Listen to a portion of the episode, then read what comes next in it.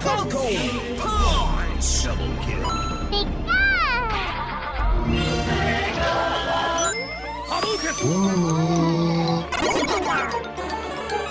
Five, four, three, two, one.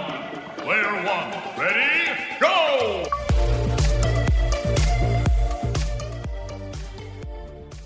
Hello, everyone, and welcome to another Player One reviews in the flashback series. Um, I am former producer Connor, joined by Eleni. Eleni, how you doing? I'm good, Connor. I'm very excited for this podcast installment, one of my favorite series. But yes, how are you going? I'm doing very well, and yeah, you uh, you got very hyped about this because we're actually going to be talking about the original uh, Bioshock, or maybe not the original, but the remastered edition of Bioshock. But we're going to be talking about in in due time the whole Bioshock series. We're going to be starting off with the original. I guess before anything, let's start with your experiences with the series. It's actually quite a funny one because um the first BioShock uh, game I ever played was actually Infinite. So I kind of played it in a weird order, but the first BioShock is one of my favorite games ever. I originally played it on the Xbox 360 and it was one of those games I had in the house for ages and I was always terrified to play it because obviously there are some extreme horror elements. But I think looking like, you know, when you look at the design of the game, it looks terrifying. Once I played that game, I just fell in love with the world building, which I know we'll talk about later, and the narrative. Like, I always love like story driven games and games that have beautiful visuals. And I think Bioshock just like encapsulates that in such a great way. But yeah, what, what are your experiences with Bioshock?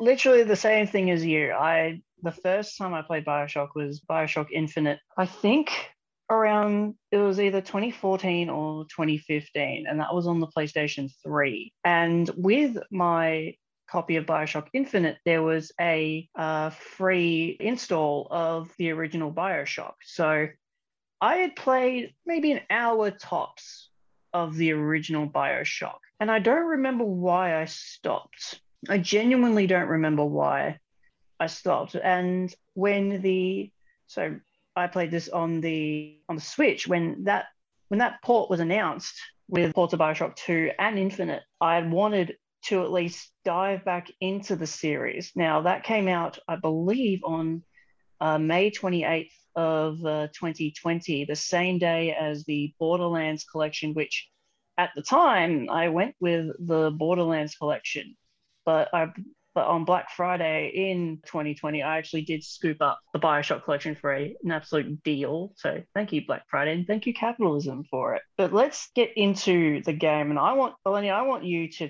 really dive into the story here. Now, this is a 14 year old game. I'm sure you'll live with spoilers. Yeah, and like I was saying to you before we started recording, I think the ending of the first Bioshock is obviously one of the greatest twists, I think, in gaming history, but also probably one of the most spoiled ever. And so I guess, yeah, for people who don't really know the game or can't remember because it has been so long, you play as Jack, the protagonist, and essentially the game opens with this awesome plane crash number, which I still love. And I just started replaying the game and I just remembered how great the opening is. And then you end up in the underwater world of Rapture, which again, the first moment where you end up in Rapture and you're traveling through and you see sort of the visuals. And like we said, looking at the remaster and just how beautiful it is. I think from the get go, you sort of see how this game is going to be fantastic. It's that first and only moment of beauty within Rapture before you go to the depravity. Exactly, I guess, and that's such a like symbolic moment of the whole story. But yeah, it's the whole on the surface, it's such a beautiful world, and then once you land and you get there and you see that first splicer, which still terrifies me, you're just like, oh boy, what a what have we signed up for? What world are we living in? And then yeah, I guess from there, it's it's such an interesting game because you you never really know why you're there, sort of until the last moments, Hmm. and you hear the voice of Atlas, who you know that Irish lilt just really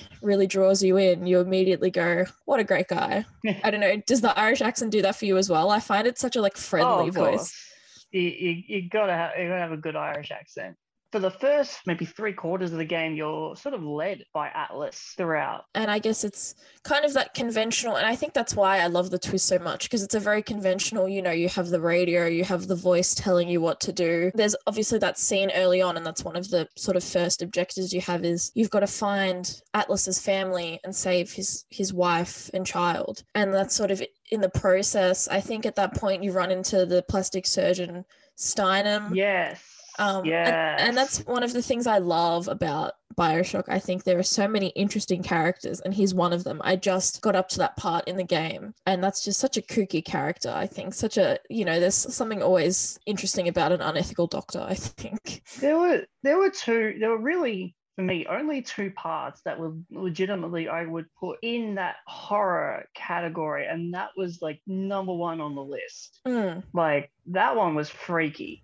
Oh, definitely. And I think that's where it's a funny game because it's definitely like it has horror elements, but I've always found with this game that the real horror is like the commentary of the content. You Yeah. know, like for example, you know, running into the the little sisters and the big daddies, that whole concept in itself is something to be horrified by. But yeah, so we get to Atlas's family and they die supposedly that is what we're led to believe the story unravels we meet some more interesting characters my favorite character in this whole game is Sander Cohen. I don't know if you're a fan. I just love that whole storyline where, you know, he's the evil genius musician with the bunny masks, which are just horrifying. See, for for Cohen, I feel like that particular part was sh- not shoehorned, but it was a way of padding out the game because it had a very loose connection to the plot. It was just, I think that entire part was there just to fill in. Oh, yeah, I completely agree. Yeah, in the grand scheme of things, it's sort of like a side quest in a way, like a big side diversion. But I think just because I loved Sander Cohen so much, I thought he was like such a charismatic character that I enjoyed every part of that. So, yes, we do that. But then obviously, the ultimate sort of storyline it's why we in Rapture and we are sent to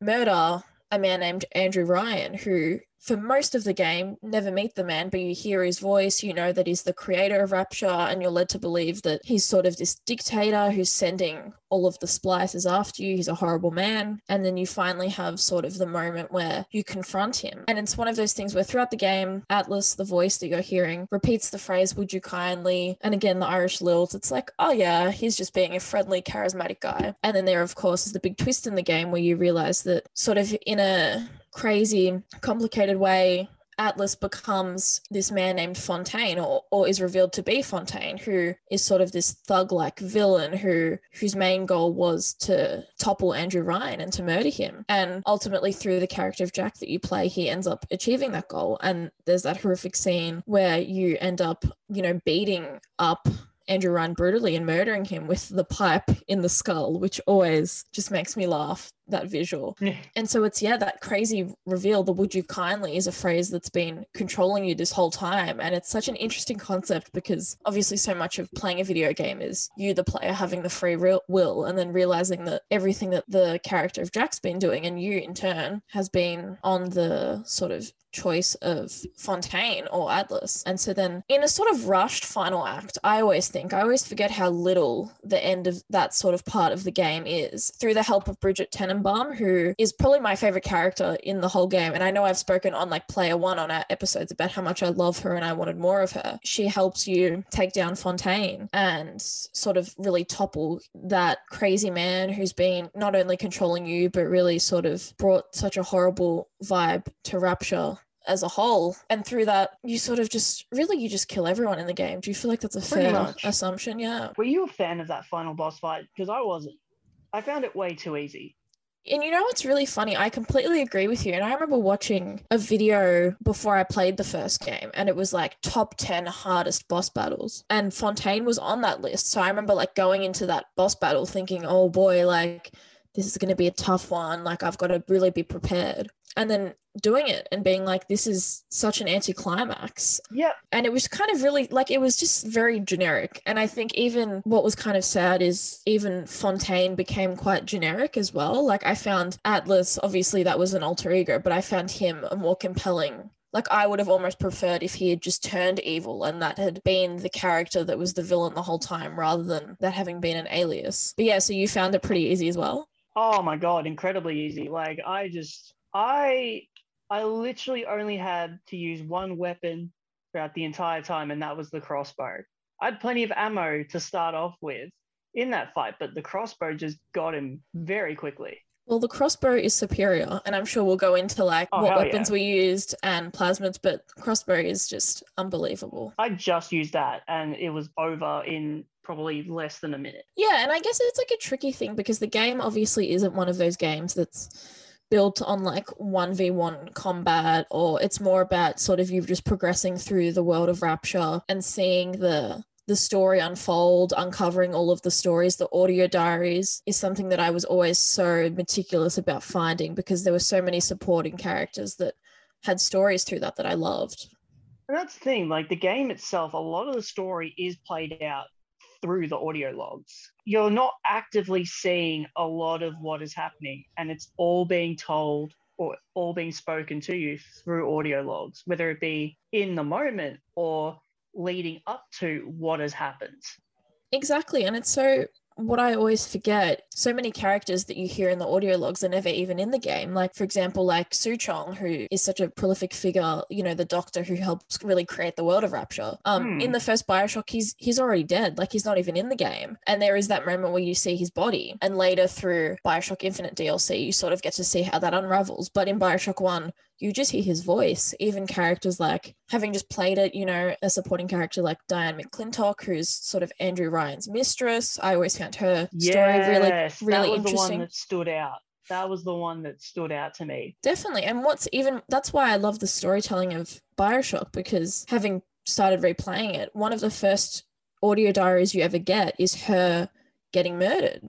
You hear her voice, and it's when people storm her work and she gets shot and dies. So I love that's something that's so interesting about Bioshock is you sort of get everyone's narratives in reverse. Like we get her death before we ever hear about her life. And I always think that's a really interesting sort of concept. Even like I said, Bridget Tenenbaum, such a great example where through the audio diaries you hear about, you know, her life surviving German society and you hear about, you know, the creation of Little Sisters and the Big Daddies. It's such an interesting game because it's one of those things where they're just all such flawed characters. Like I don't think Hmm. there's a single character that really doesn't make mistakes. And I guess it's up to the player to really pick and choose who has the most integrity and who deserves to be redeemed. Yes, and I oh I vividly remember the the dancer when you go. I think in um Cohen's stage where there's like that strip club. Like she was pregnant with Ryan's kid, and then you go into her room and she's just dead on the bed. Yeah, That's exactly. like the one I vividly remember so well. But let's actually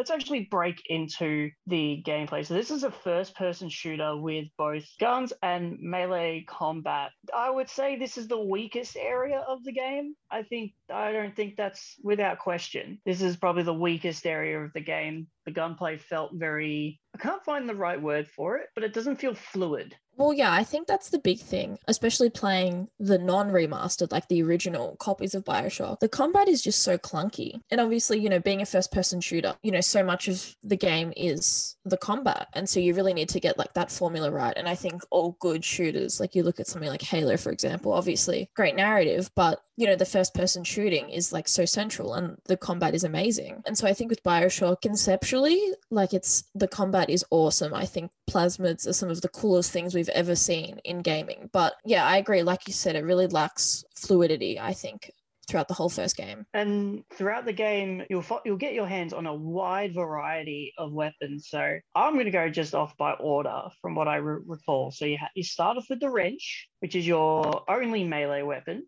The classic. Then you get the pistol, you get the shotgun, you get the Tommy gun, you get the grenade launcher, the crossbow, the camera, which I always found annoying that you couldn't put away.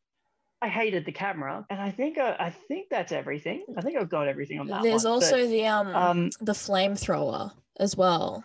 Ah, yes. That is, yes, but that's, right. And understandable that you forgot about that one. I sort of forget about that gun too. I I rarely used it in Mm. my game in my um in my run, but I kind of found it frustrating that it wasn't particularly intuitive to switch weapons easily. I I just I was constantly pressing the arrow button, the D-pad, to switch weapons and cycling through everything till I find that right one. And then Yeah. even then, the some of the reload animations take forever just to get through.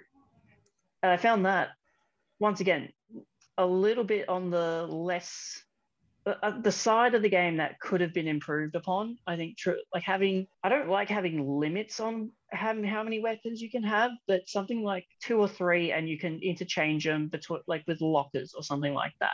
I definitely would have preferred that over carrying everything, but constantly trying to press the button or holding down a button and then dragging um, the analog stick just to get the right one. Yeah, I know. I completely agree. And it can be really frustrating. Like, I know playing on the Xbox, it's so sensitive that sometimes you'll go to select a weapon and then you'll have accidentally selected the wrong one. And then you'll just have this other weapon that you weren't wanting. And so, yeah, I do think that the whole sort of gun mechanic um, is a bit, definitely a bit clunky. I actually really like sort of having access to all the weapons. I think it's really fun because it means, you know, in any scenario you can really do whatever you want. Yeah, I think that's probably like you said, I think it's the biggest letdown of the first game is how clunky the, the weapons are. But to also complement the game, each gun has different ammo type. Um, you have like regular ammo, armor piercing ammo, like buckshot, flame rounds, trap rounds, all that good stuff. Like I I do praise the game for that in that I could tackle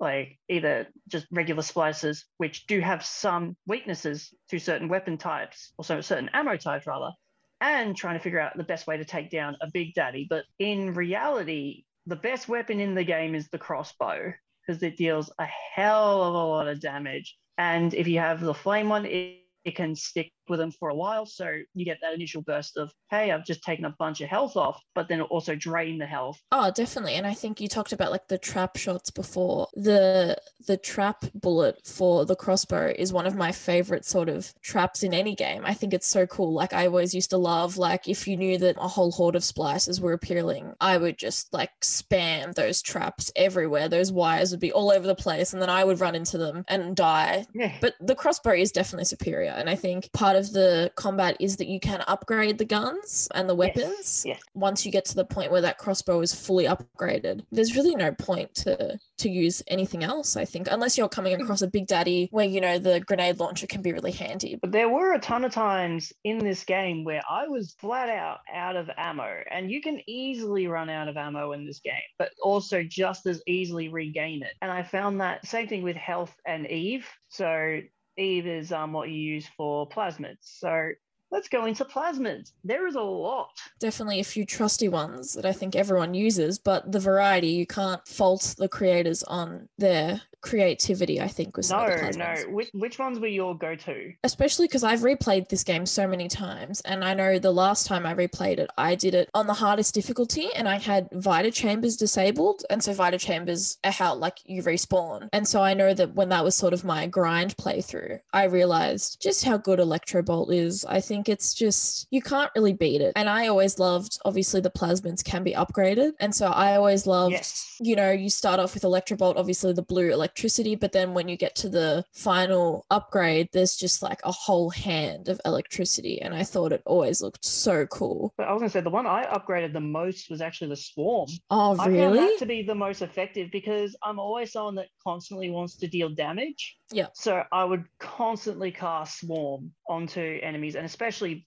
like in those tough Big Daddy fights, like having having it chip off the health was such a lifesaver at times. Interesting. I do remember um one of the trailers where you shoot the swarm out of your hand, and I was like, this is the coolest thing ever. And then getting it in the game, I just went crazy with it. But I also think I'm always a sucker for like any sort of fire related damage. So Incinerate is another one fully upgraded. Also, the animation is for that one's particularly cool because it has like the red and the blue flames. And I always loved the click. I always thought that was like the coolest thing ever. But I think those two were always my go-tos, I think. Also, like, you know, the clever mechanics of the game, if there's ever water, luring splices into it and shooting electro bolt and then them just Yes. completely frying, I thought was always a great It- tactic. The game very much encourages you to use the environment to your advantage. And I think my third favorite, which I think is also very underrated, is of course telekinesis. It's so interesting, and I thought it was so ahead of its time. I can't really think of many games that really had such an awesome telekinesis power like that. And so I used to love, you know, getting like a flammable object and just using my telekinesis and walking around with it and just waiting for the splices to appear. And so I thought that also added Hmm. some really cool elements to the game where there would be certain items that you knew that you had to use it for. So that was the one that I always had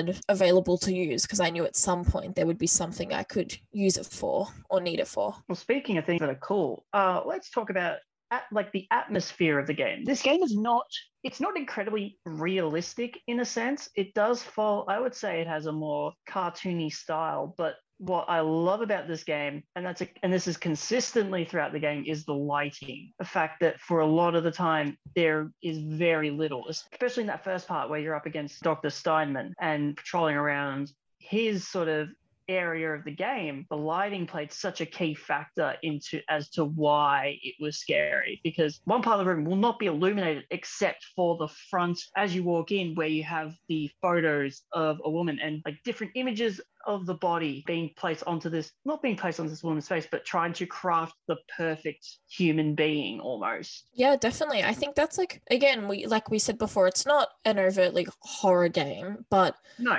there'd be moments where yeah, all of a sudden, like you said, like so much of the lighting is sort of the horror of it, but then there'd be moments where the lights would just turn off all of a sudden and nothing would happen. And then they just turn back on. And you would just kind of like I know when I play I would just always have a pause and be like is something going to appear? Like why did that just happen? And so that's you talk about like the atmosphere. I think it always had such an eerie atmosphere. And obviously the content itself is quite troublesome. It's a very scary sort of reality that rapture is. But that's what I always loved that you were always kind of on edge. And that leads me on to my next point. Like splices they're constantly, constantly talking. They're constantly yelling. Like they're just essentially people who have gone insane. Oh, and that used to be like I still maintain that the splices are some of the scariest sort of I don't know people in any game. And it's you know they're not even super difficult to kill but it's like you said it's the constant muttering to themselves. I think it's the pure insanity that used to scare me. Like I know like when I was younger there would be times where I would hear one talking to itself and I would just like sit there because I was just like paralyzed. I was like I don't want to go and have to like face this next wave of splices. Like I'm just gonna sit Hmm. here and, and mind my own business. And particularly like I always found the female splicer voice particularly Yeah. scary for some reason. And then on top of that, you have the more stealthy ones, especially when you reach that part of the game where you're introduced to the spider splices. yes They were the freaky ones for me because they'd just be, it's like that moment where you get hit, where you'd be like, what the hell? Like, where? Where is it? Where is it? And then, in less scary sense, but more annoying, you had the Houdini splices, which could just disappear and be like, oh, hello, big summer blowout. see was that just a frozen reference I think so.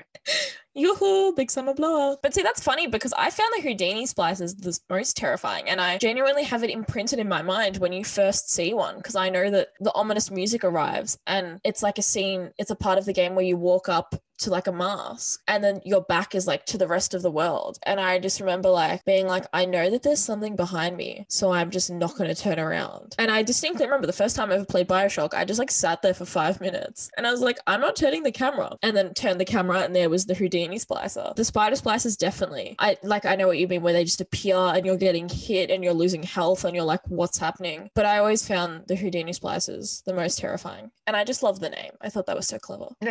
When we talk about the horror in this game, a lot of it does come down to the splices and how unpredictable they are in terms of adding to the atmosphere. In that, yes, they're they're talking to themselves, they're hiding everywhere, and they're insane. I think that's the thing. It's like the, the pure insanity. Like they're, they're like humans at the end of the day. You know, the in like injecting themselves with plasmids to the point of they're just kind of like a husk of their former selves. I always thought it was like really cool. But yes, again, very terrifying. And then as well, let's go head up to the little sisters. They're key to progressing in this game because you need to retrieve Adam from them, which you can do by either harvesting or rescuing them. I chose to be a good boy and rescued them all. Though there were times where I did not want to have to go through a Big Daddy to get to them. Good. I was going to say this was going to be like the moment of truth with the two of us. Oh like, yeah, this was Oh, yeah, it. Like, harvest save. Like, oh boy, I could. And even when I would play like multiple playthroughs, I would like get to that moment and I'd be like, all right, like, I'm just going to harvest them. Like, I've just got to do it. But then I, every time I'd be like, I can't do this. Like, it's just, Yeah. I don't know what kind of horrible, heartless person does that. and rescuing them does come with its benefits because you don't get as much Adam from rescuing them as you would harvesting them. But in return, Tenenbaum